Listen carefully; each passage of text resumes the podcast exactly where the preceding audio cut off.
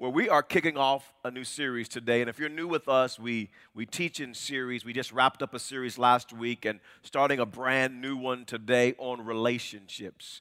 And I believe in the power of relationships and how important it is to have great God honoring relationships. And I want to speak to you from this thought we need to talk. We need to talk having a happily ever after marriage that goes the distance is not easy. And I know that after being married to my lovely bride for 17 years, and we would tell you we do not have a perfect marriage, but we do have a very good marriage. We have a God honoring marriage. We have a healthy marriage, and we would also tell you it's a lot of work. It's not easy to have a happily ever after marriage, to have a God honoring marriage that goes the distance. And there are a lot of marriages that are struggling. I realize some of you are struggling. Some of you joining us online are struggling in your marriage. There are a lot of marriages that are falling apart. 6,646 marriages end every day in America alone marriages are under attack.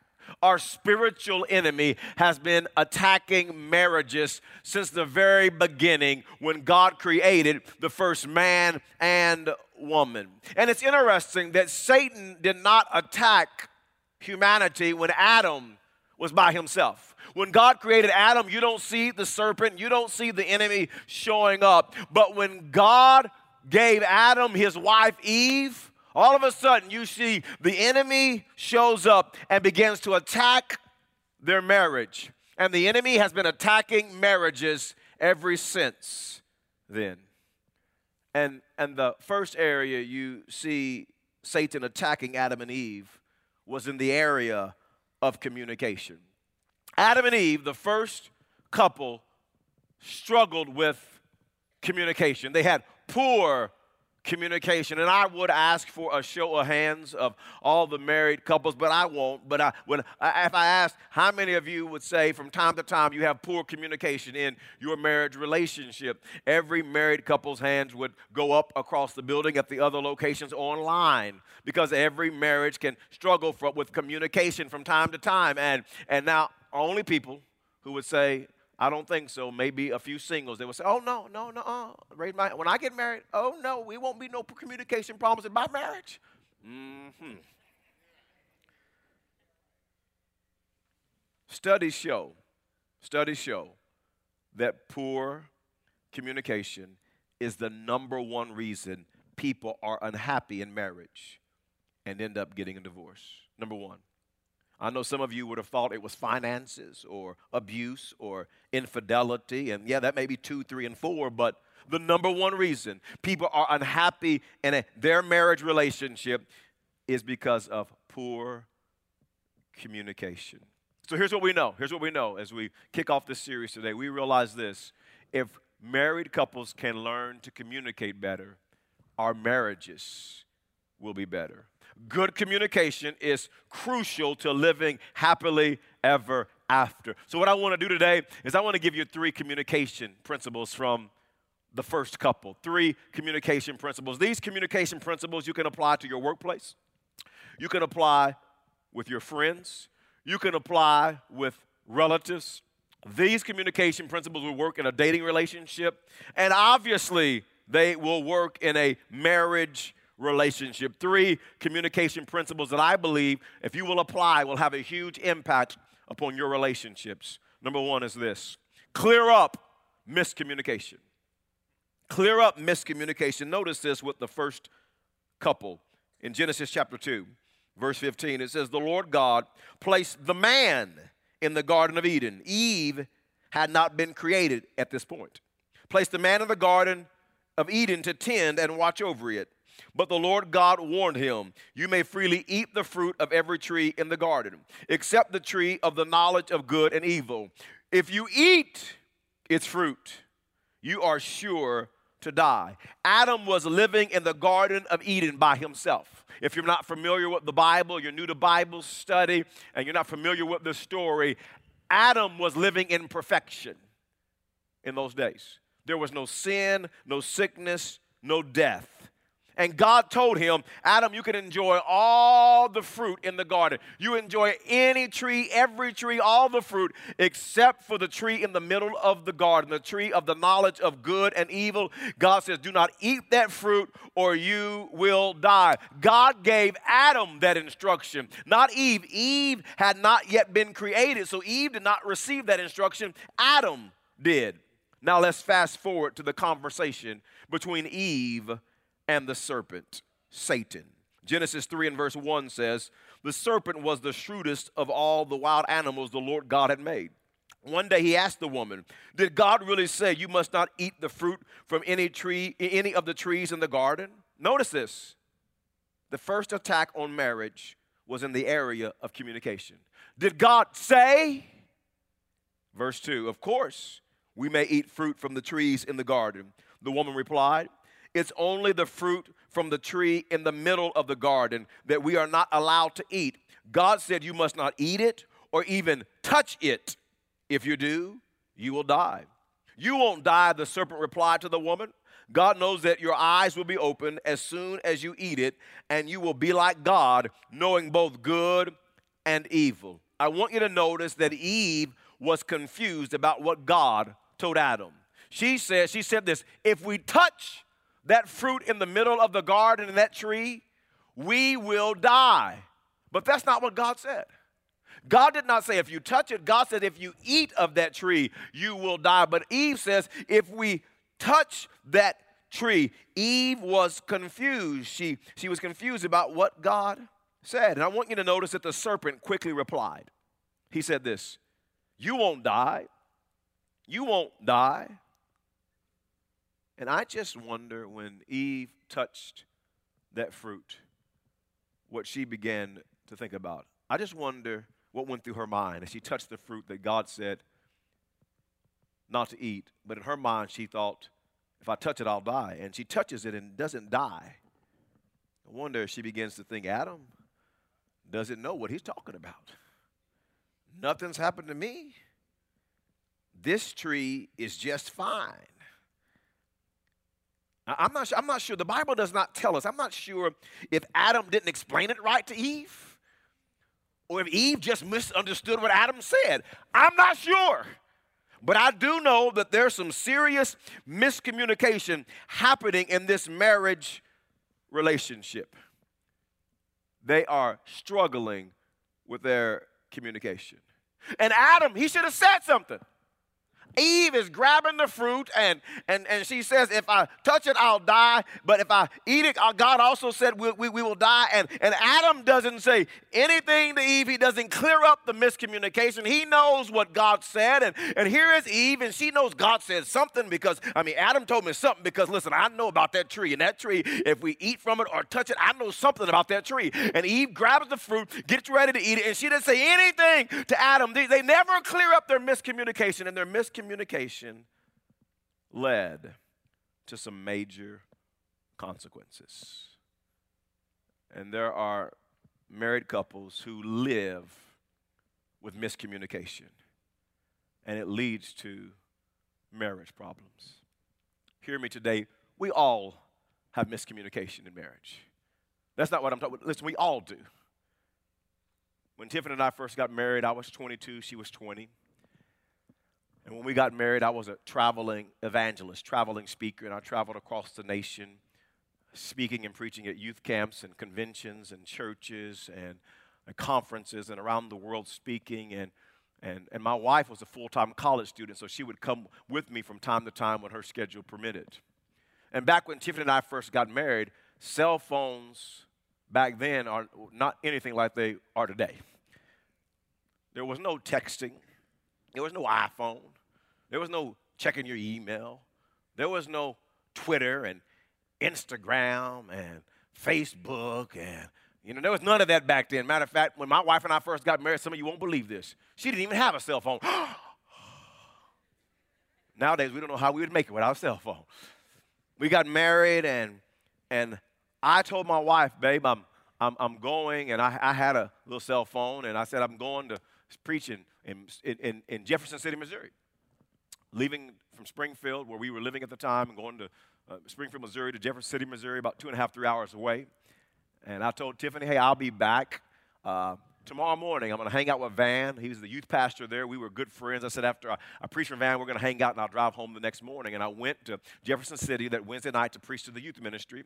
I preached Wednesday night, and then me and Van just hung out and talked and laughed. And, and man, we just went back to Van's house, talked about life and family and ministry. And my wife, she thought I told her I was coming back after the service. And so now it's about one or two in the morning, and she's expecting me home.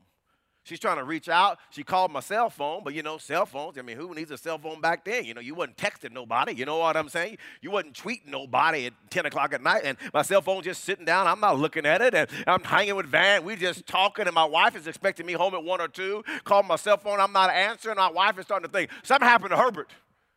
He's in a car wreck, flat tire, dead. The next morning, she's awake, and I'm out there. She's thinking something has happened to Herbert. She called her mom. Mama, I hadn't talked to Herbert. I can't find him. I don't know where he is. He's not answering his phone. I don't know where he is. Uh, something happened to him. I know this is not like Herbert. She thinks I'm dead or something's wrong. So Tiffany calls the church that I preached at the night before. She calls them up and says, Have you seen Herbert? I can't, I don't know where he is. He was supposed to be here last night. And the church said, Oh, he's standing right here. How many know that wasn't a good moment for me? How many know that, huh? How many know I had some communication problems right then and I need to do some explaining real quick and clear that bad boy up? How many know what I'm talking about? We all can have communication problems in marriage. The issue is this when you have communica- miscommunication and you don't clear it up, it leads to issues. It leads to, I thought you said, I thought you did, I thought you were thinking, I assumed you were. You don't ever listen to me miscommunication opens the door for our spiritual enemy to whisper lies into our ears. Adam and Eve, miscommunication, the enemy, Satan, the serpent, lies.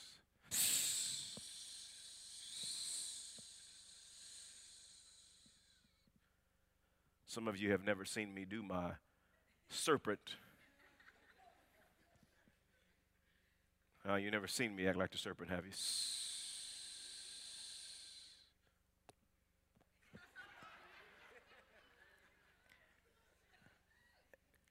And he begins to lie because miscommunication opens the door. You married the wrong person. You two just aren't compatible. Your spouse never listens to you. You don't even matter to your spouse. Girl, somebody else would understand you a lot better than him.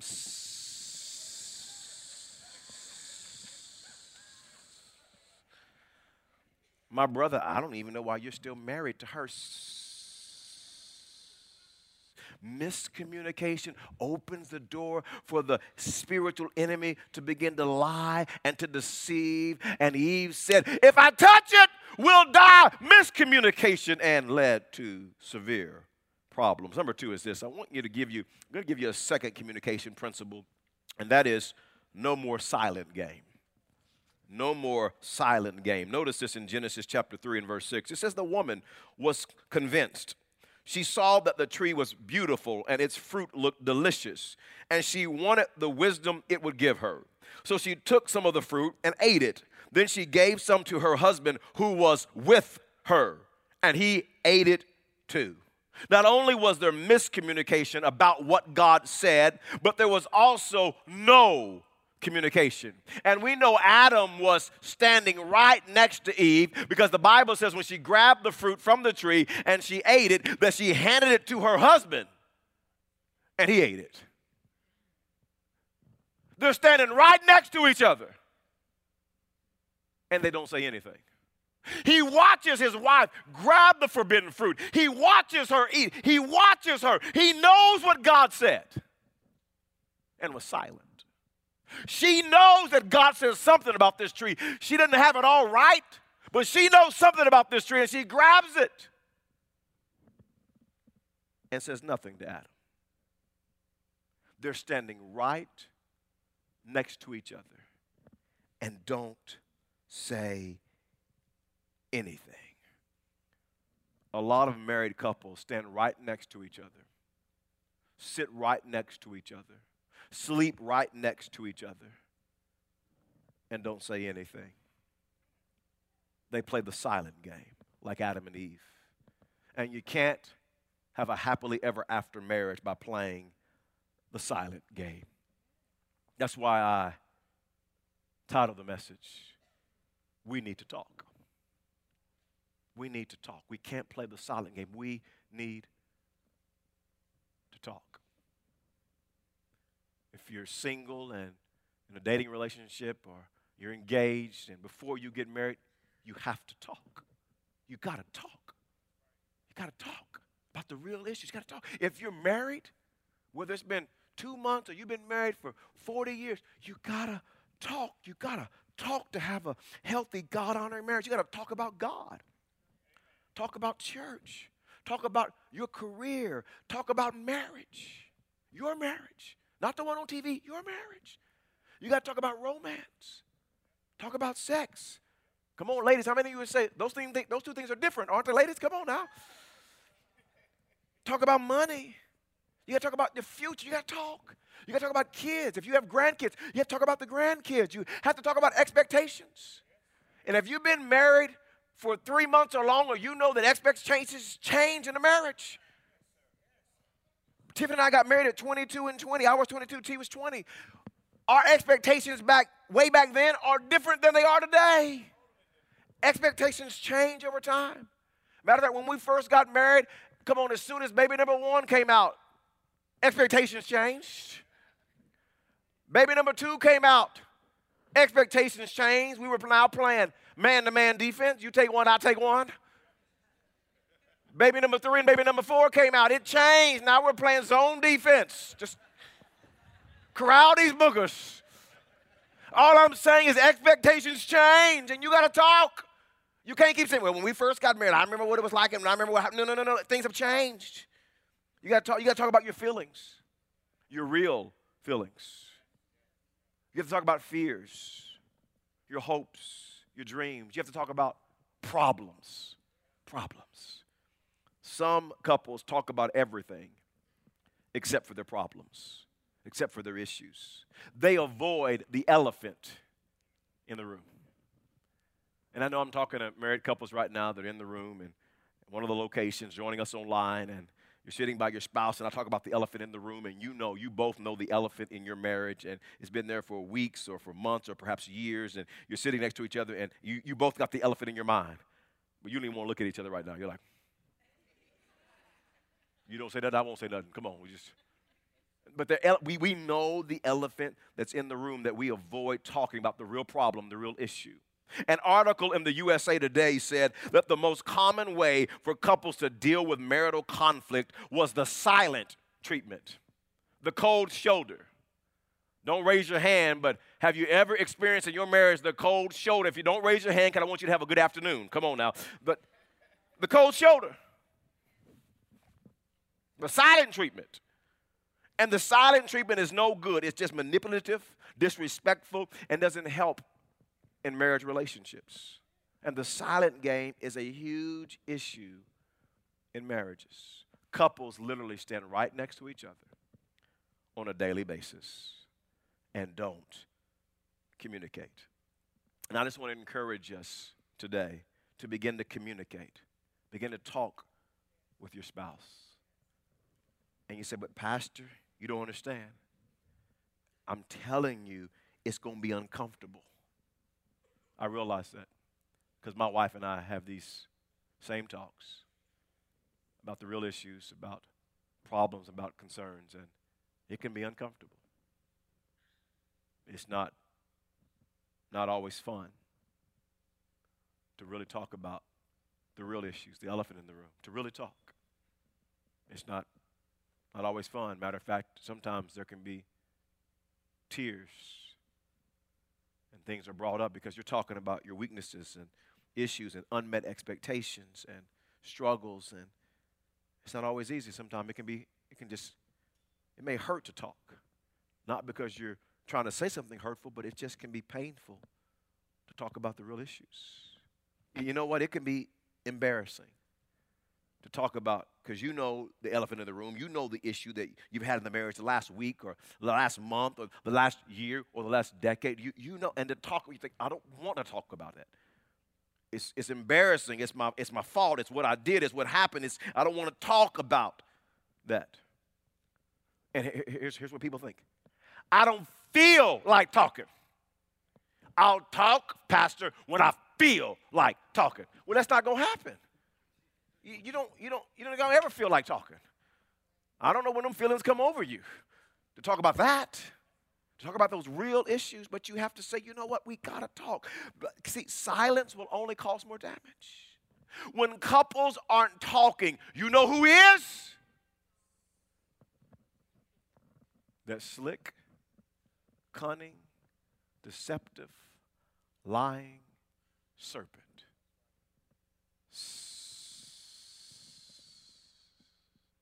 When couples aren't talking, I'm telling you, he's talking with his lies and his deception. Why did you marry him, anyways? Don't, don't, don't talk to, to her. She won't even listen to you.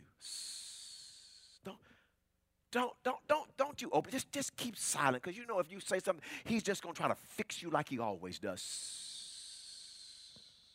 Don't, don't say anything to her. You know how she is. If you start talking, she's just going to cut you off mid sentence and start talking for you. Just stay silent. It's not even worth you bringing up. And when couples aren't talking and they play the silent game, let me tell you who's not talking, who is not silent. Your spiritual enemy. And Adam and Eve stood next to each other and said nothing, but the serpents, he was talking. Number three is this there's a, a third communication principle, and that is fight fair. Fight fair. Notice this back in Genesis chapter 3 and verse 8. It says, When the cool evening breezes were blowing, the man and his wife heard the Lord God walking about in the garden. So they hid from the Lord God among the trees. Then the Lord God called to the man, Where are you? He replied, I heard you walking in the garden, so I hid. I was afraid because I was naked. Who told you that you were naked? The Lord God asked, Have you eaten from the tree whose fruit I commanded you not to eat? The man replied, It was the woman. You gave me. Who gave me the fruit? And she made me eat it. He didn't say that, but that's what he's implying.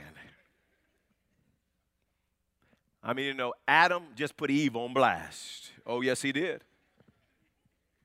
He said, This woman. It was this woman. He didn't say, My wife, my bride, my boo, my girl, my sweet thing my honey. No. He said, This woman that you gave me, I didn't ask for that woman.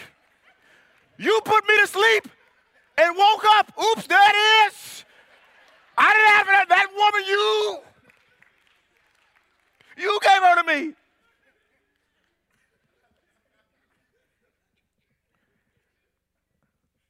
Uh, my brothers, I guarantee you, Adam slept on the couch that night. I know God told them to be fruitful and to multiply, but I don't believe there was no fruit happening that night. You hear what I'm saying? Oh, no. And, and, and Eve, she didn't respond to Adam. So we don't know her response, but I can just imagine her response. She snapped that head over to Adam. Come on, can you see it? Rolled them eyes, cocked that neck a couple times, and gave him the, oh, no, you didn't. Oh, oh no, oh no, oh no, you you didn't say that about me. Fellas, I want to help you out. Listen to me, fellas. Because sometimes in relationships, we can be a little slow. Come on, sometimes, just sometimes we can be just just a little bit, just sometimes. So I'm on your side. I, am a, I'm a brother with you. We come on. We'll stick together right now. Fellas, I want to help you right now, my brother. Let me help you. Don't ever, ever, ever say this woman. Don't ever say that. This woman. Don't, don't say that. I'm just telling you, you're not going to score a touchdown that night, my brother. Don't say this woman. Can you imagine how Eve is feeling? She's not feeling real good about herself right now. And she's just thrown under the bus by her husband. You see, our words are powerful. And when you start saying this woman, this man, this loser, this headache, this nag, this trifling brother, this crazy woman, this idiot, this deadbeat, this piece of trash. And I'm being nice compared to what some of you say to each other. And when you talk like that, you're only doing damage to your spouse and to your marriage. No marriage is perfect. Every marriage has disagreements and arguments, but there is a right way and a wrong way to argue. Here's what the Bible says about our words Ephesians 4 and verse 29. Do not let any unwholesome talk come out of your mouths. Every time I read this portion of scripture, I'm convicted because I'm not there yet. I'm in process. Because the scripture says, don't let any unwholesome talk. And I don't call my wife an idiot or a dummy. I've, I do not use that language. But there are sometimes just my tone. Not, that's not wholesome. There are sometimes, you know, you can be married so long. We've been married a while, and, and we can say things that nobody else would know. They wouldn't think anything about it, but we know that, mm, that's a jab. I mean, you know what I'm talking about? That's a low blow. Like, you know, nobody else knows, but mm.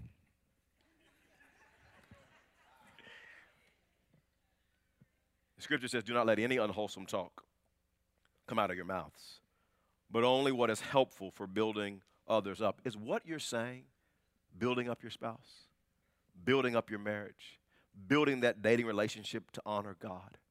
Notice what it says building others up according to their needs. And one of the big issues that we can have in marriage is selfishness, is, is we want to build up according to our needs. And we think about us. And we think, well, I'm going to say that because it helps me. I'm going to manipulate it because it helps me. It's going to give me what I want. But are you saying words that are building up your spouse according to their needs? That it may benefit those who listen. Is it benefiting? I'm not saying that it's always easy. I'm not saying sometimes things are said and they have to be talked through and there's some hurtful things because we're talking about the real issues and we're saying things. Uh, but, but is, it, is it really benefiting? Is it helping us get over the hurdle to be all God wants us to be? Proverbs 18, verse 21 says, The tongue has the power of life and death, and those who love it will eat its fruit. Are you speaking life or death to your spouse? I think we oftentimes forget that there is power in our, in our tongue. There's real power. Are you speaking death over your marriage or life over your marriage? Are you speaking death to your spouse or life to your spouse? And I want to encourage you from this day forward, would you make the commitment to begin speaking life over your spouse and your marriage? Use your words to work out the issue, not to make the issue worse. Don't make the issue bigger. Use your words to work it out. Have you ever been in an argument before and you're arguing with your spouse or with some, somebody else and you started off arguing about that? Over that, that thing right there. And the next thing you know, the argument escalates and it escalates and it escalates. Now you're way over there and you're over here talking and you're talking. I was hey, you, ha, ha, ha, ha, ha, I'm leaving, ha. By the time you got done, you don't even know why the argument started. Come on, you ever been there before? Like, why, what do we, why, why do we start arguing? You start arguing about a piece of toast that fell on the floor, and it just escalated and went all over the place. Because that's the power of words. You can use your words to create a bigger issue, or you can use your words to work out the issue. And we have to fight fair. Communication is a huge part of living happily ever after. Let me remind you of a study, of the studies that shows and bears out that communication, poor communication, is the number one reason people are unhappy in marriage and leads to marriages ending. It's been a problem since the very beginning. And that's why we took a whole message to simply say this we need to talk.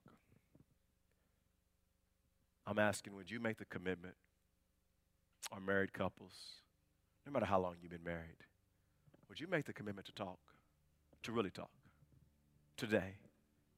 Would you really?